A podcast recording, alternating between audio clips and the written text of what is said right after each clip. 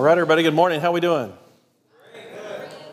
Fantastic. My name's Frank. I'm one of the pastors. If you're new here, I'm really glad you're here. We're in a series where we're learning how to study the Bible, and that sounds kind of weird. Um, uh, but we're, we're learning not only how to study the Bible, but we're going to study the book of Colossians. And what, what I, I know is because it happened to me is that many people, they, they surrender to Christ, they're excited to learn what they're going to learn, and somebody hands them this book and says, Here, figure this out.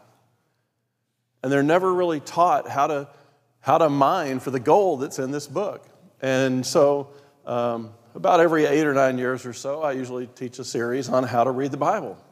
and I don't know, maybe you've picked up this book and you just felt lost. Maybe it was just trying to find the verses that everybody's talking about, or you realize that once you find the verse, that's when the frustration really starts. You know you love Jesus, but this book is sometimes it doesn't make sense to us. Then someone like me tells you that without the Holy Spirit, it won't make any sense to you.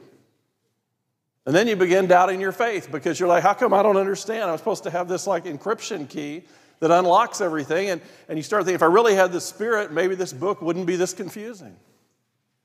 And you see other people who seem to just pick up the book and they devour it and they, they develop these deep truths and they mark up their Bible and they have it memorized and they seem to understand it. And you're looking at them going, what in the world is going on?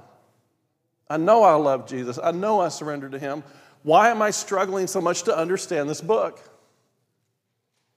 My guess is, is that they had somebody teach them how to look at this book. That, that they had somebody show them how to pan the river and look for the gold that everybody else seems to be cashing in. You see, I know you want to believe the gold is there, but you wonder maybe it's just not there for you. Maybe everybody else is just going to figure this book out and you're not. And maybe when it comes to Bible study for you, you sort of stop doing it because it seems like if there is gold, it hasn't really been revealed to you. That's why this series is so important. Because Bible study can be very frustrating. We don't talk about it. We don't come to church and go, man, this is really hard to understand. Although Peter did say that Paul's letters were hard to understand. I think if we're really honest in this room today, our Bibles often sit on the shelf or maybe in the back seat of our car and plays little or no role in our day-to-day lives because we just don't get it. We can do devotionals, we can participate in small groups, we can depend on other people to teach us. But when we open God's Word, we, we don't really hear from God. And what's worse, we don't even know where to start to fix it. And worse than that, some of us have felt that way for over 30 years and never talked about it. This book becomes a symbol of our failure to really walk closely with Jesus. So we just leave it on the shelf like a good luck charm, and somehow it makes us feel better, but we feel defeated in the very place where we should feel the most encouraged. I wanted to do this series because what I just described to you was my experience for years. No one showed me how to read the Bible. Yes, there's another reason I didn't read the Bible. Deep down, I didn't like all that it said. I figured if I read the Bible, there were probably some things that this book would tell me to stop doing, and I didn't want to stop. Somehow I thought I could actually go in front of God and claim that I didn't fully understand, therefore I'm not responsible. My loophole with God was going to be that I didn't understand. But part of understanding the Bible, and this is critical, part of understanding the Bible before you ever start trying to read it is to have a heart ready to submit to the truth no matter what the truth is. It requires a submissive heart, a willing spirit, a desire to really know, a bit of work to find the treasures, and then the hardest part, choosing to obey before you know what you're agreeing to obey to. Bible study for me changed when I changed. Ask God every time you pick up this book to give you the heart that you need to be a submissive learner. Hold my hand, God. Lead me through your words of truth. Your servant is listening. I'm ready to submit. You see, we're frustrated because we don't really know how to read the Bible. We don't know what to look for in the Bible. We, we may not want to know what's in the Bible, and we certainly don't want any of those things bad enough to actually work for it. Today, I want us to focus on looking at two things how to listen to God's Word and how to begin looking at God's Word. We've talked about the four C's. The, the, to study the Bible, one way to approach it is to look at four C's. Okay, the first C, content. What does the Word say? What do I see? Like a detective at a crime scene. Don't try to interpret it, don't try to solve the crime, don't try to figure it out. What do I see? Content. Context. What did this mean to the first century audience? What were they understanding? Because this book, first and foremost, is written in the first century by first century people to first century people. And then, how do I move it forward? How many of these truths apply to me today? And then, after that, how do I change? What, needs, what part of me needs to die to apply this truth in my life? But here's what I want you to think about today How badly do you want to hear? How badly do you want to see what's in God's Word? Are you desperate? Do you have to know? Because when you open that book with a heart that says, God, I have to know, He begins revealing to you through the Holy Spirit things that you would not otherwise know. Are you seeking first the kingdom of God every time you open this book, or are you opening this book trying to validate the kingdom of you? When it comes to listening and seeing, I, I think of two desperate men Monet and Beethoven. Monet was a founder of French Impressionist painting. He had a gift for seeing things visually. His talent was in the subtleties of color. He was able to use color like no one's ever used before. He could see in colors what others had missed. He began to see light in a new way. His paintings were famous for the, the way he used light. It was much more natural, much more normal, much more appropriate than what had been painted before. They were called impressions because the work at first was heavily criticized because it looked like it wasn't complete. So they called his work almost derogatory as an impression. It's almost a painting, it's almost real, but it's not complete. He was gifted by God to paint what he could see, and he saw things the way no other artist had seen before. What others saw as incomplete, Monet saw as a masterpiece.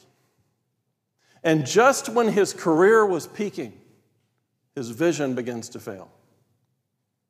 The very gift God had given him to see things new and differently, it seemed God was taking it away. And as Monet got older and older, he became more and more desperate to try to see. Beethoven had a gift for composing. God gave him a gift of hearing music. Let me just go back to, let me show you this slide. These are the same pictures, 30 years apart. Monet lost his vision. He couldn't see what he wanted to see. He, he painted the first painting on top. In 1899, he painted the second, is that right? 18, yeah, okay. And then he painted the second one 30 years later. The same bridge, and he can't even see it. Lost his vision. Beethoven, a gift for composing. God gave him a gift of hearing music that no one else could hear, it was in his head. And he was given this stubborn will to compose what he wanted to compose and not what everybody said they wanted. He had perfect pitch, he could hear what other people could not hear. The very gift God gave him early in his career, he began to go deaf. And eventually he became completely deaf and still composed music in his head. He could hear it. You have to ask God, what's up with that? Why does someone with a gift for painting become blind? And why does someone with a gift for music become deaf? It doesn't make sense to me. Why wouldn't God give Monet perfect sight and Beethoven perfect hearing? Can you imagine their frustration? Monet desperately wanted to see, but nothing's clear, and the difference between his painting of the bridges and the Japanese garden. Beethoven desperately wanted to hear, but everything's silent. But yet, many would say it was their falling senses that made them desperate and that actually made them great at what they did. As Beethoven began to lose his hearing, he began to change his style. He's less concerned about what other people thought. He put emotion into his music. He abandoned all the rules and he became a revolutionary. Both amazing and shocking the music world, he stood against the tide of classical music and he created what God had put in his head. He was desperate to get it out because he knew he couldn't hear much longer. And it changed the direction in which it flowed. Most believe none of that would have happened had he not become desperate. Rather than giving up, their frustration fueled their greatness. They had a sense of urgency. It drove their masterpieces. And when it becomes, when it comes to Bible study, we're the same way. It's our frustration that drives our greatness. There will be moments when we desperately want to hear from God and see what God has to tell us, and He's going to want us to persevere. Like Beethoven, we have to become desperate to hear the Holy Spirit.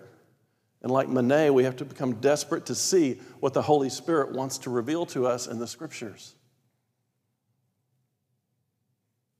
It is your desperation to hear, to see God in the Holy Scriptures that determines the persistence and the effort that you'll go through to find the gold that's in the book.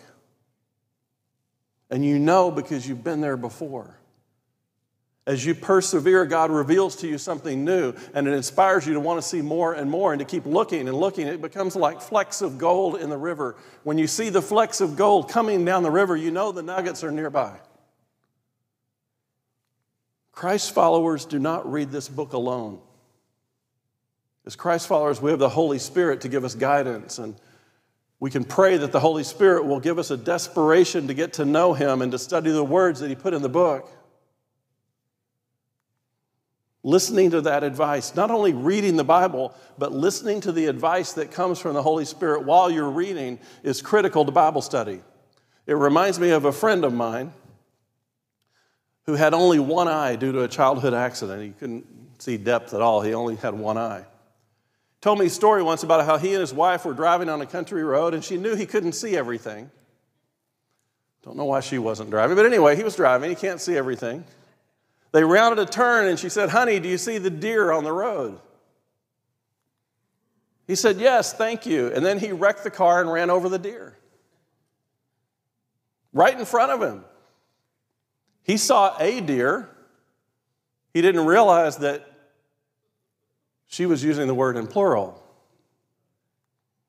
He'd not seen all that there was to see. He didn't take time to fully understand the advice that he was given. And in, in that response, he wrecked his situation. Okay, so when we listen to God's word, we're not just reading the text, we're listening to the author show us what's in the text. The Bible says if you try to read this book without the Holy Spirit, it's going to make no sense to you. If you either don't have the Holy Spirit or you don't listen to the Holy Spirit, it's not going to make any sense to you. And if we try to read the Bible without God showing us what's in the book, we're going to wreck our lives too.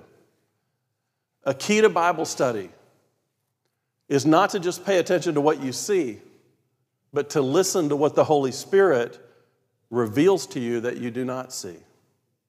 When you read the Bible, you are looking, but you're also listening. Never do one without the other. So, how do we listen to God's word? There's seven ways that we listen. Now, eventually, probably in the next two weeks, I'm going to give you a, a, a, bookmark that has all this stuff on it you can keep in your Bible. Some people actually still have theirs from nine years ago. I don't want you to get lost in this, but I want to talk about how we approach Scripture. So, right now, we're talking about how do we listen. When we see Scripture, how do we listen? The first thing is we have to listen thoughtfully. We have to think through the text, even a text we know very well. In fact, the text that you know very well, you have to force yourself to slow down and act like you've never seen it before. If we listen thoughtfully, we'll hear what God has for us. Each word and idea is there for a specific purpose and a specific reason. You have to unpack all of it. No word in the Bible is there by accident. Second is we have to listen thoroughly. In order to understand the text, you have to bombard it with questions. Main questions Who wrote it? Why did they write it? Who read it? What were the main characters? What's happening? Why did they write it? What's wrong with the picture? What is the author saying? Where? Where's the writer when he wrote this text? Where were the original readers? Where's the text taking place? When was it written? When were the events taking place? Why was it written? Why did this author sit down and write this down?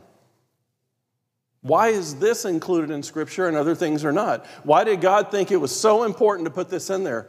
The events that happened, why did they happen the way they did? Not every text will answer every question, but we have to interrogate the text with our questions. When you begin to ask the Holy Spirit to show you these things, you're on the edge of a breakthrough. Bombard the text with your questions. We have to th- listen repeatedly. Read a text over and over. Read it with emphasis on different words. For example, for God so loved the world that he gave his only son. For God so loved the world that he gave his only son. For God so loved the world that he gave his only son. For God so loved the world that he gave his only son. As you emphasize different words, the Spirit shows you new and different things. You have to read, listen to the scriptures patiently. It's going to take time. When you sit down with your Bible, don't plan to be going somewhere else. You're now on God's agenda. He'll take care of everything else. You need to abide. You need to stay with the Holy Spirit with the intent of being there for a while.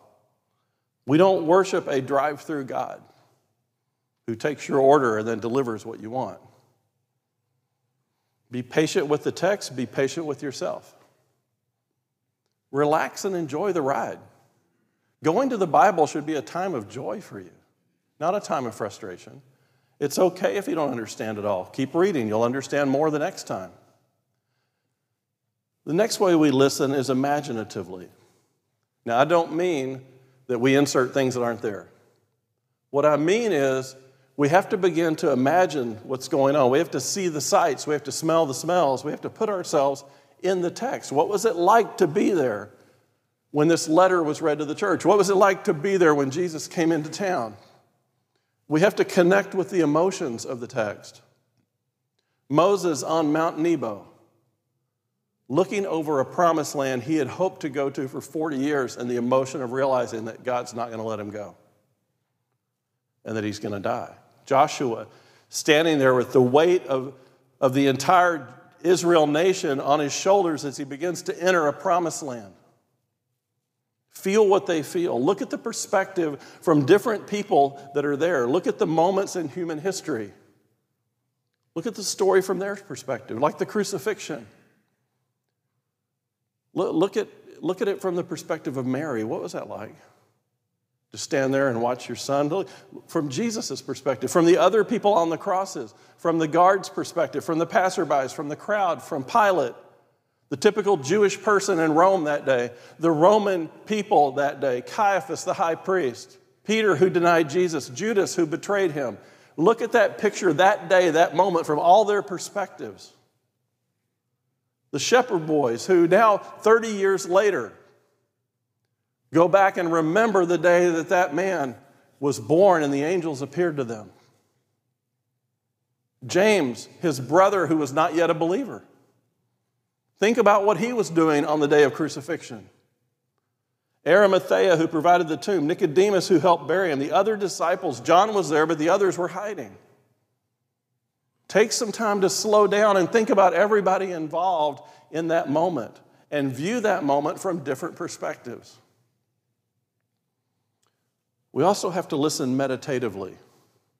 We have to take time to reflect. God's word tells us that we need to meditate on the word. Now, I'm not talking about sitting cross legs going, hmm, all the time. But God's word encourages us to reflect on the text. Spend more time thinking, more time reflecting, and less time reading.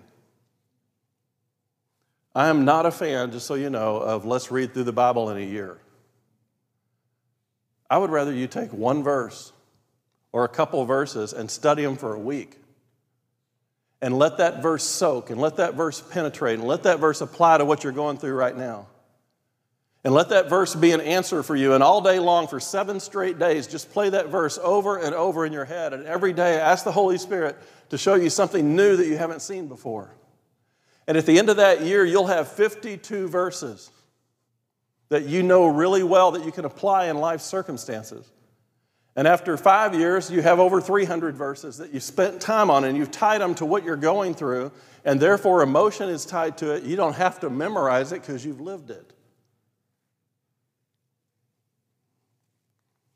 God tells us in Joshua 1 8, this book of the law shall not depart from your mouth, but you shall meditate on it day and night, so that you may be careful to do according to all that's written in it.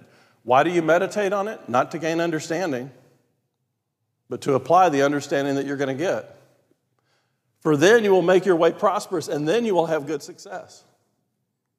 Psalm 1 Blessed is the man who walks not in the counsel of the wicked, nor stands in the way of sinners, nor sits in the seat of scoffers but his delight is in the law of the Lord.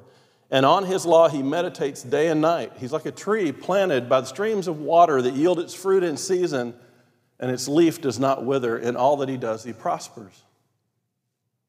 Psalm 119 Oh, how I love your law. It is my meditation all the day. Your commandment makes me wiser than my enemies for it is ever with me. I have more understanding than my teachers, for your testimonies are my meditation. I understand more than the aged, for I keep your precepts. I hold my, back my feet from every way in order to keep your word. I do not turn aside from your rules, for you have taught me. How sweet are your words to my taste, sweeter than honey to my mouth. Through your precepts I get understanding. Therefore, I hate every false way. Your word is a lamp to my feet and a light to my path. The last way we're to listen is purposefully. We're not just reading to check off our to do list for the day. We're not just getting through a passage so we can check the box and says we're reading through the Bible in a certain amount of time. We're reading because we have real issues that need real answers, and we need a very real God to show us what He really wants us to know. That's why you're opening the book. Every one of us is in a laboratory of life. And God is using the circumstances of our life to move us to depend on Him. And the way we depend on Him is we realize that we have a struggle and we need help. And so we go to the Bible God, help me see what I need to see. I'm struggling. And then what happens is the Holy Spirit says, I'm glad you finally showed up. We've been waiting for you to quit wrestling on your own and to let us help you. And the Holy Spirit shows you a verse. You didn't expect to see it, it almost lights up like neon. And he says, This is what I want you to focus on. Oh, you don't want me to read through the Bible? No, no. I want you to focus on these three verses and actually apply them to this situation. Now you're beginning to see the book as a tool of life, not a something you just have to do. We're not reading to get details and information, although the details and information point us to what God wants us to see. The purpose of this book and the purpose of studying it is to grow more like Christ. When you pick up the book, plan to listen to it. Plan to listen to the Holy Spirit and always pick up the book with purpose. So once we've listened to what the Holy Spirit wants to show us, we have to look and see what's in the text. What do we look for? Maybe you read your Bible and you're like, you know what, I have looked at it. But I want to encourage you to look deeper because no matter how deep you go, it gets deeper. Jesus taught us in ways that were deeper than anybody had ever seen before. God uses patterns and emphasis of words to point you to the gold. There are things in the text that can show you deeper meaning if you pay attention to them. They're like signs that tell you, pay attention. The art of Bible reading is seeing. What makes one person a better student of the Bible than somebody else? I mean, think about that. They have the same text, they have the same Holy Spirit. What makes them different? Experience. They know how to see the Bible, They know what to look for. One of the greatest skills in reading the Bible is to be able to see both what's there and what's not there, and what you would have expected to be there. Let's look at this image. How many squares do you see?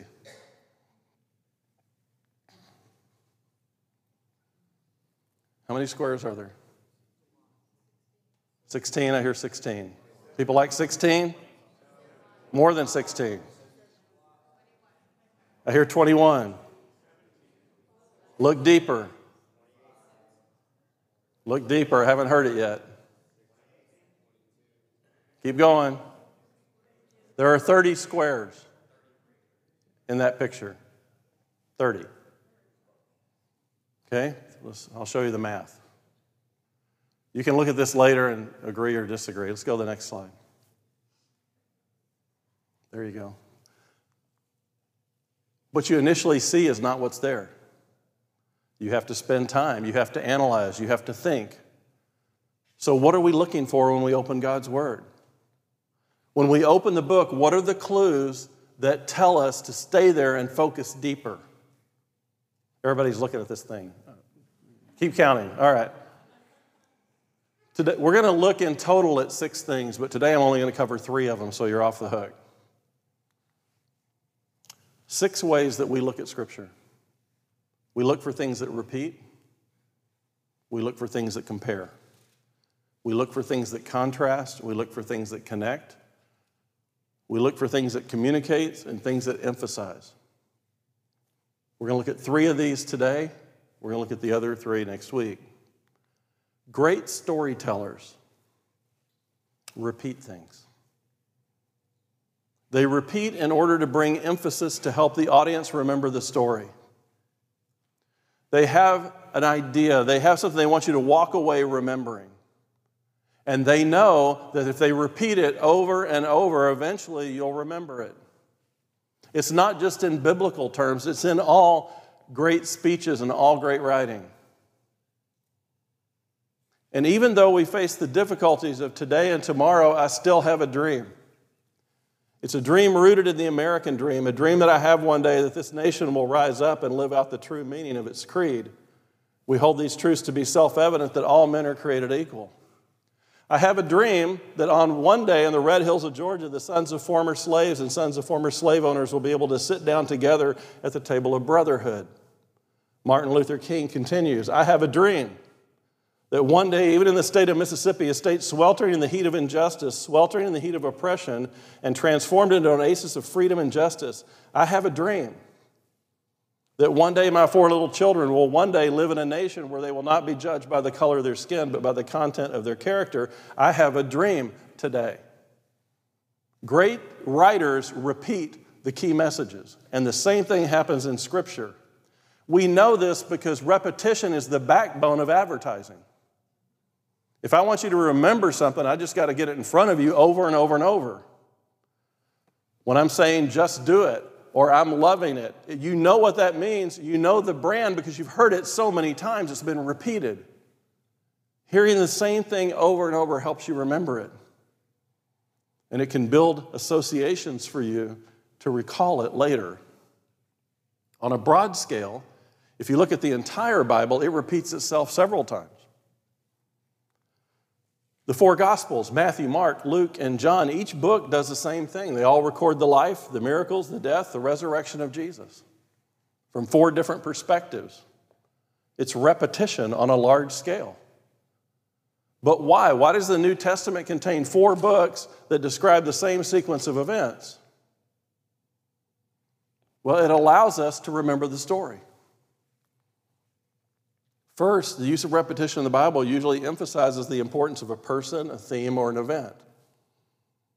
It makes sense for the Gospels because this is the story of Jesus' ministry and his mission to the world. Second, repetition of the Gospels offers greater credibility. In the ancient world, legal testimonies were considered valid if they could be substantiated by two or three witnesses. Having four Gospels validates, in many ways, the authenticity of the writers. Third, the use of replication of the, of the, Gospels allowed the biblical authors to approach Jesus from different angles and different perspectives, highlighting what they wanted the audience to see about what he did. There are many other examples of broad repeats throughout the Bible. For example, the Ten Commandments are repeated in Exodus 20 and Deuteronomy 5 because of their critical importance. Likewise, the Old Testament repeats large parts of the entire book. For example, Kings and Chronicles. When you read Kings and Chronicles, you feel like you're reading the same book. And you're like, why are they repeating this? I just read this. If you ever have tried to read the Bible through in one year, this is where people get bogged down because they get to one of them and it's like, I just read this and the other one. What you don't realize, maybe, is that 1st and 2nd Kings were written before Israel's exile to Babylon. Whereas 1st and 2nd Chronicles were written after they returned back to their homeland. And you can compare the two and you can see the difference between their attitudes when they were in one place versus another. The thing you need to realize is that large portions of Scripture are not repeated by accident. They didn't come about because God decided to cut and paste. They're repeated for a reason because the text serves a purpose. The Bible also contains several examples where repeated phrases, themes, or ideas, usually to emphasize a person or an element. So when you're reading the Bible, look for things that repeat. Does the author intentionally repeat something? Why is that word repeated? Is it repeated in sequence or is it repeated throughout the text? You have to remember that most of these folks didn't have a Bible to carry around. They had to remember what was taught. Imagine how we would do if on Wednesday I came to you and said, Tell me what I taught about on Sunday. I don't remember what I taught about on Sunday. Look at what God told Moses I will take you to be my people. I will be your God, and you shall know that I am the Lord your God who has brought you out from under the burdens of the Egyptians. God saying, I'm the Lord your God. In Genesis, he says it this way I'll establish my covenant between you and me and your offspring through generations for an everlasting covenant to be God to you and your offspring after you. In Leviticus, I will walk among you, I will be your God, and you will be my people. I am the Lord your God who brought you out of the land of Egypt that you should not be their slaves. Numbers 15, I am the Lord your God who brought you out of the land of Egypt to be your God. I am the Lord your God. Jeremiah 7, but I command, I gave them, obey my voice, and I will be your God, and you will be my people, and walk in the way that I command you, that it may be well with you. Ezekiel 36, you shall dwell in the land I give to your fathers, and you will be my people, and I will be your God. What do you think God wants us to know?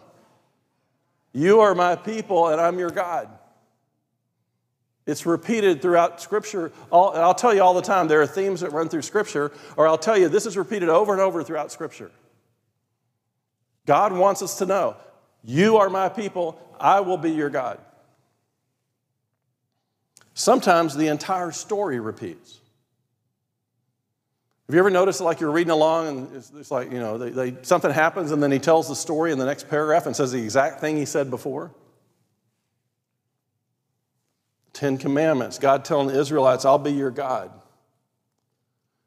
But if the writer wants to make it really obvious, the greatest way you can show emphasis in Hebrew text and Greek is to make the repetition obvious.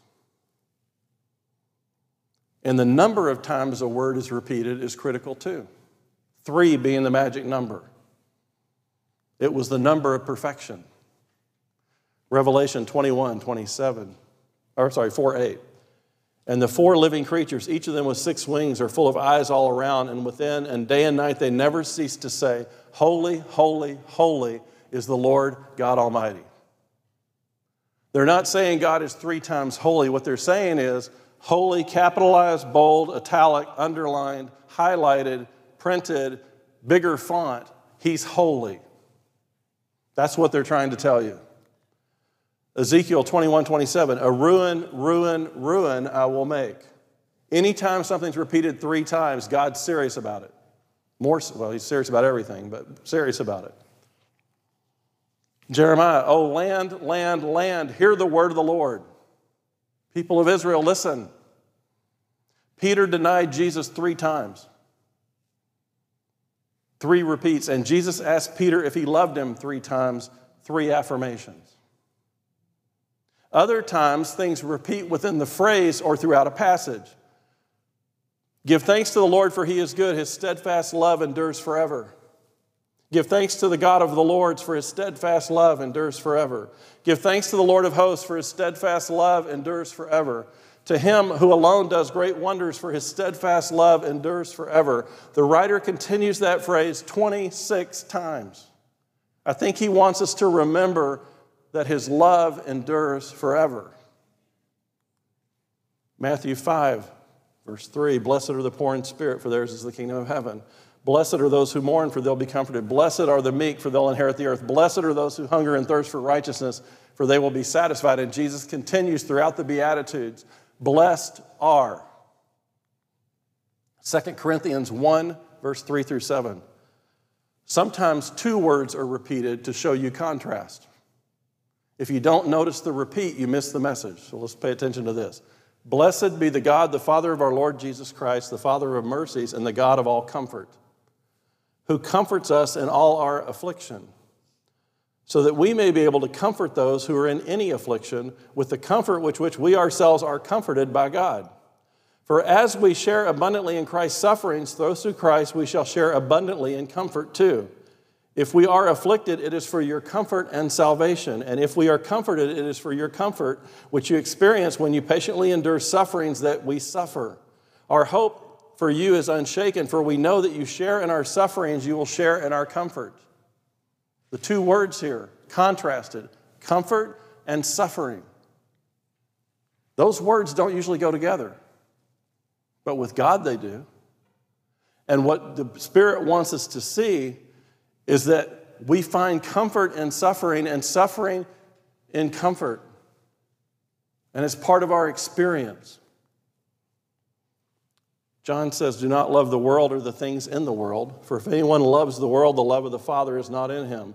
For all that is in the world, the desires of the flesh, the desires of the eyes, the pride of life, is not from the Father, but is from the world. And the world is passing away with its desires, but whoever does the will of God abides forever. The world is used throughout the entire book of 1 John to represent the worldly thought. Love is repeated throughout the entire book of 1 John. Repeating those things is John wanting us to see that there's two kinds of love the love of the world and the love of God. He's contrasting those two, and he wants you to see the repetition that you have to choose one or the other the love of the world or the love of God. Why do they repeat things? When I repeat stories, people tell me that I've already told them that. You already did that. You already preached that. You already said that. Well, you just heard this. Okay, all right, I'm getting senile. It's okay. In English, adverbs are common. We talked about this last night, so I'll just jump on my bandwagon. Adverbs usually have an ly after them. Okay? We, we don't hit a golf ball solid, we hit it solidly. Okay, they have, okay, I'll, I'll get off my soapbox. There's not really adverbs in Hebrew and Greek.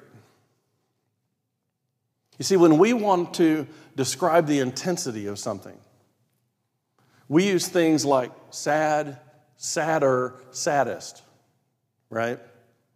Or holy, holier, holiest. They don't have words like that. In Hebrew, there aren't different words to describe intensity. They use the word multiple times to tell you of the intensity. They're repeating the words to tell you the words are important because they don't have a word that says more than that. And when we get to lists, you're going to understand, I hope, that when they make lists, the first one is the most. The second one is a little less, the third one is a little less, and it moves on like that. So they're repeating things because they don't know how to tell you more than what you think. He's holy. No, no, he's, he's holiest, but I can't tell you that. So I'm going to tell you he's holy, holy, holy. We also see this when we get to lists, and we're going to see the same thing. In general, we see things repeat in Scripture for three reasons. One, to emphasize Jesus Christ. The Gospels, Matthew, Mark, Luke, and John, serve to emphasize the truth of Christ's existence, his life, his ministry. We hear his account from four different people. We also hear it from Paul and David and Isaiah and even Moses confirm his identity. Second reason things are repeated is to remind us of God's promises. We have a limited memory, we're forgetful. God knows that. We might forget his promises, but he won't. And he repeats them to us so that we'll remember. Third thing is to remind us of what God has done. When God did great things in the Old Testament and in the New Testament, people built altars so that the future generations would always remember the great thing that God did on that spot in that moment. Repeating things in Scripture is like building an altar to what God has done. It shows people something important happened here. God did something miraculous here. Things repeated in the Bible are like specks of gold that come down the river. They tell you that if you persist and you abide and you think about what's being repeated, God's got some gold to show you coming. Never ignore things that are repeated in Scripture. When you see them, start praying. Ask the Holy Spirit to show you why He repeated those words of Scripture. Remember, no word is there by accident. It takes work to write down a word on papyrus or papyrus, depending on where you come from. When something's repeated, there's a reason for it. It's like a sign that God puts in the scriptures that says, Gold is here, look deeper. The next thing we'll see in scripture, other than repeating, is when something's compared. When, we compare items or individuals or concepts, look for words like like or as. Does the author compare things? When you see something that's compared, nothing's chosen by accident. Comparisons are invitations for you to meditate. Let me give you an example Psalm 42. As a deer pants for flowing streams, so my soul pants for you, O God. My soul thirsts for God, for the living God. What's this verse mean?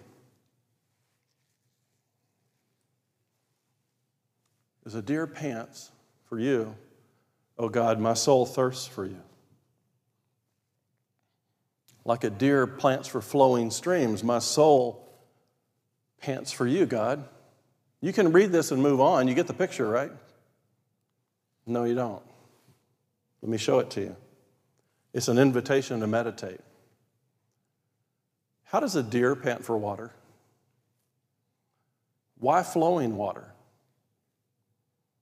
Why a deer and not some other animal? Why pant and not seeks, desires, looks, or needs? Why did he say pants? David is the writer of this psalm. He spent a lot of time out in the wilderness. We know from a young age that he fought a lion and a bear and he survived. But deer are docile animals. I have them in my neighborhood. I drove past six on the way here today. Not one of them's panting.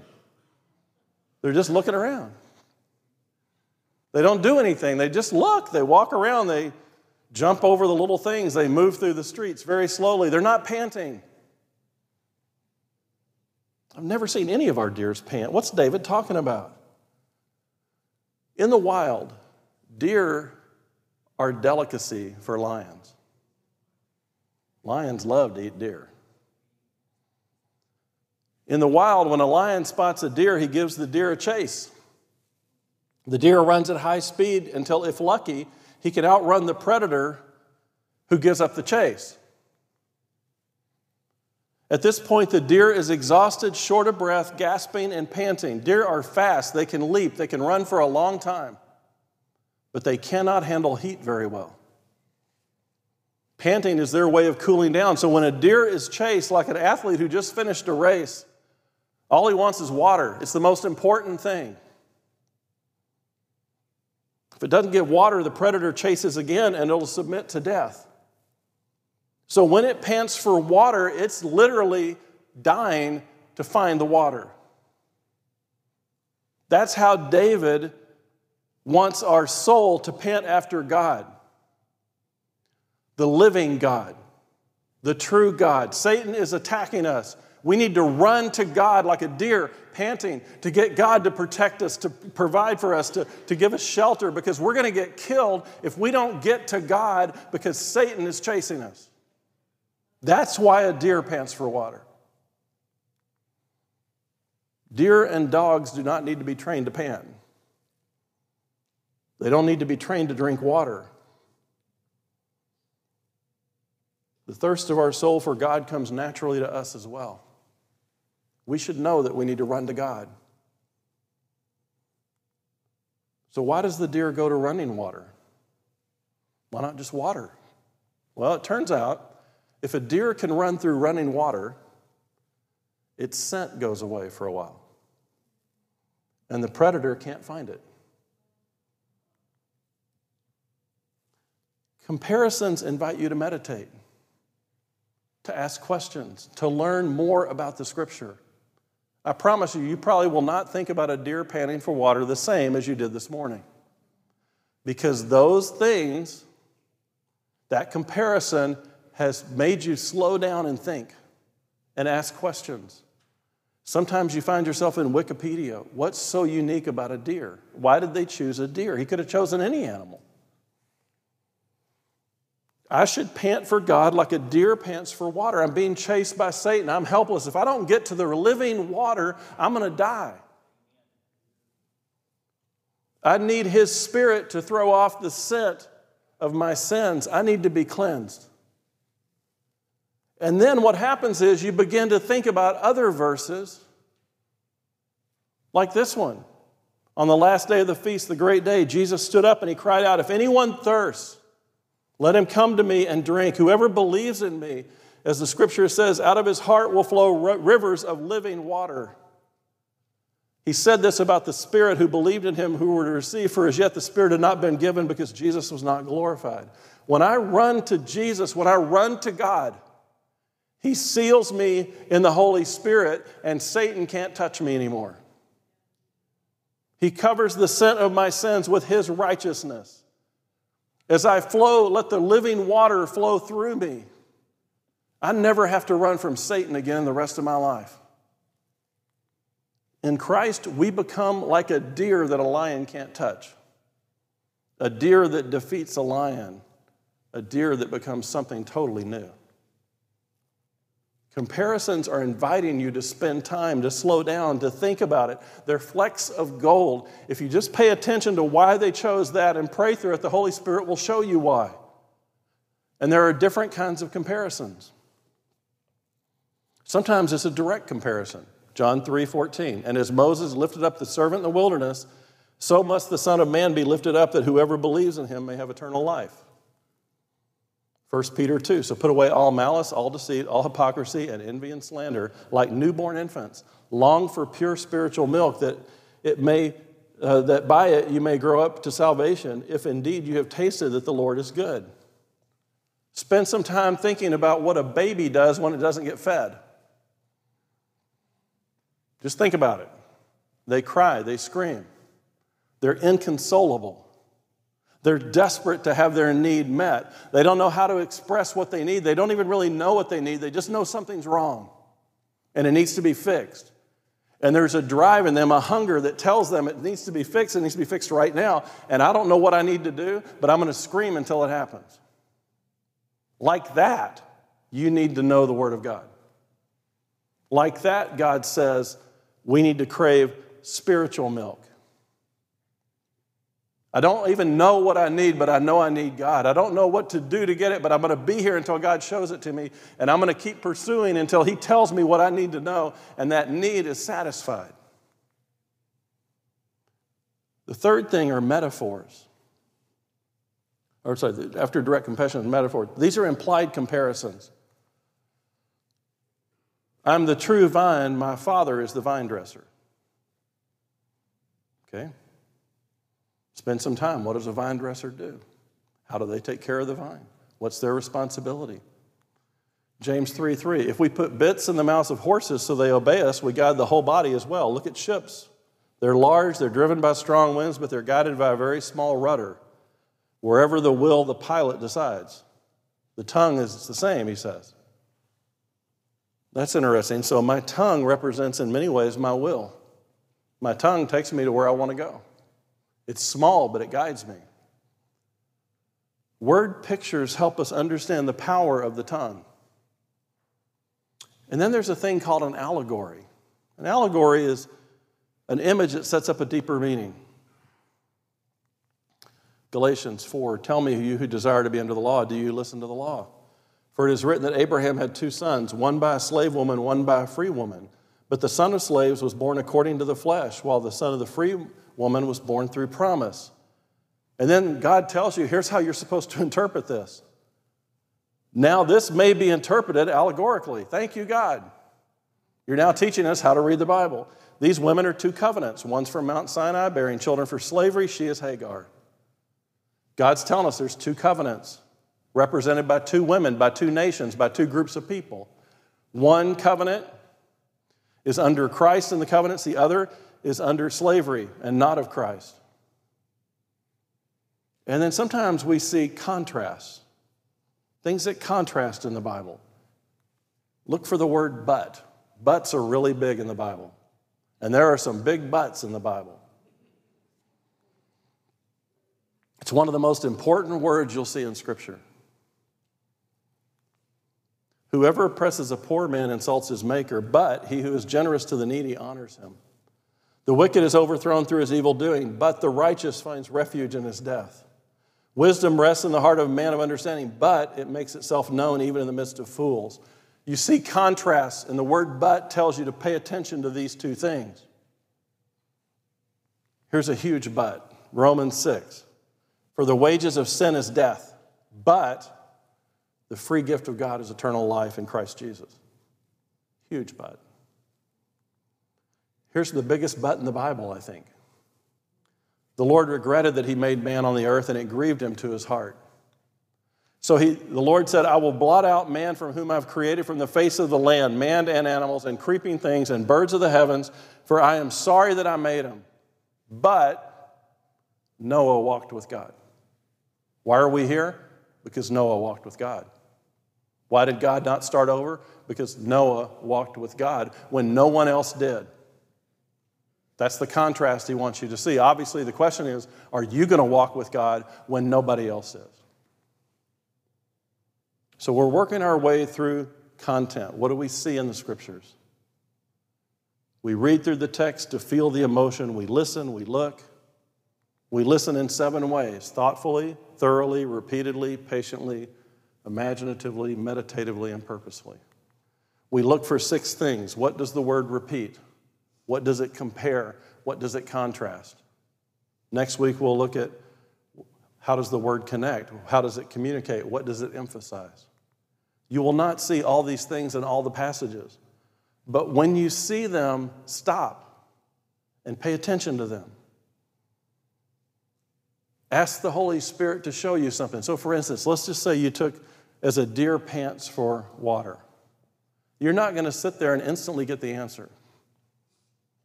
God's going to make you walk through that scripture maybe for weeks. God, show me something about a deer. What do I need to see about a deer? How does that reflect what I need to know? As you learn about a deer, you learn a little bit deeper. So you ask God, is there something else I'm supposed to notice? And you meditate on these scriptures as you're standing in the line or as you're going through your day, as you're doing things. What is it about a deer? Like flecks of gold in the pan, he just begins to reveal, oh, you're going to stay on this verse? You really want to know? Oh, okay, well, I don't give up gold to the lazy. And remember, my purpose here is not to explain deer to you. My purpose is to abide with you and spend time with you. See, because I'm God and I want to be with you more than I want to teach you. So sit here for a while, we'll talk about deer. I'll show you some things. I started this series telling you about my patient Ned, 94 years old from Wickenburg, Arizona, who panned for gold his entire life. And he said the reason he panned for gold is he knew the gold was there. And he knew the thrill of finding it. How do you find gold? You have to believe it's there. Otherwise, you won't persist. You have to be willing to put the effort in to find it, and you need to slow down. Slow down. Let people teach you how to see what's there. Slow down and pay attention to a scripture. Be patient. Take time. Learn to be patient. It'll start out looking like Monet's picture. It will start out looking like Monet's picture. This is what Scripture looks like. Initially, you look at it and you go, What in the world is that? And your first thought is, I'll just keep walking, I'll just go away, I'm never going to understand this. But then, as you begin to ask the Holy Spirit to show you things you've never seen before, that text starts to become clearer, the vision becomes more clear, and all of a sudden you begin to discover this book is a treasure. And the Holy Spirit showing you what's really there, and you see it much clearly now. This book is a treasure. We have to dig for gold. And the question for each of us is do you believe it's there? Do you really want to find it? And are you willing to find it for yourself? Let's pray. God, I thank you that you gave us your word. You wanted us to have your truth. You wanted us to have your word. You revealed to yourself to us in this word. But you created it in a very unique way. This book can be read as a history book. Those who read it think they're experts on it. But to those who have the Holy Spirit, the words are life. We feed on it. You reveal to those who are willing to pursue deeper truths. You bring understanding and meaning to those who are willing to abide and ask questions and sit and think. God, help us to be people who reflect on your word as much as we read it, who seek the Holy Spirit's instruction as much as we seek to check our to do list. God, I pray for each of us that you teach us how to begin to dig for ourselves, to find the gold that's there, to recognize the flecks that are coming through, and to know the gold's coming and to persevere. God, I pray for all the dusty Bibles in the world that you would change the circumstances of everybody to go to them. Help us, God, to be desperate for you like a deer pants for water, because we are being chased and we are being destroyed.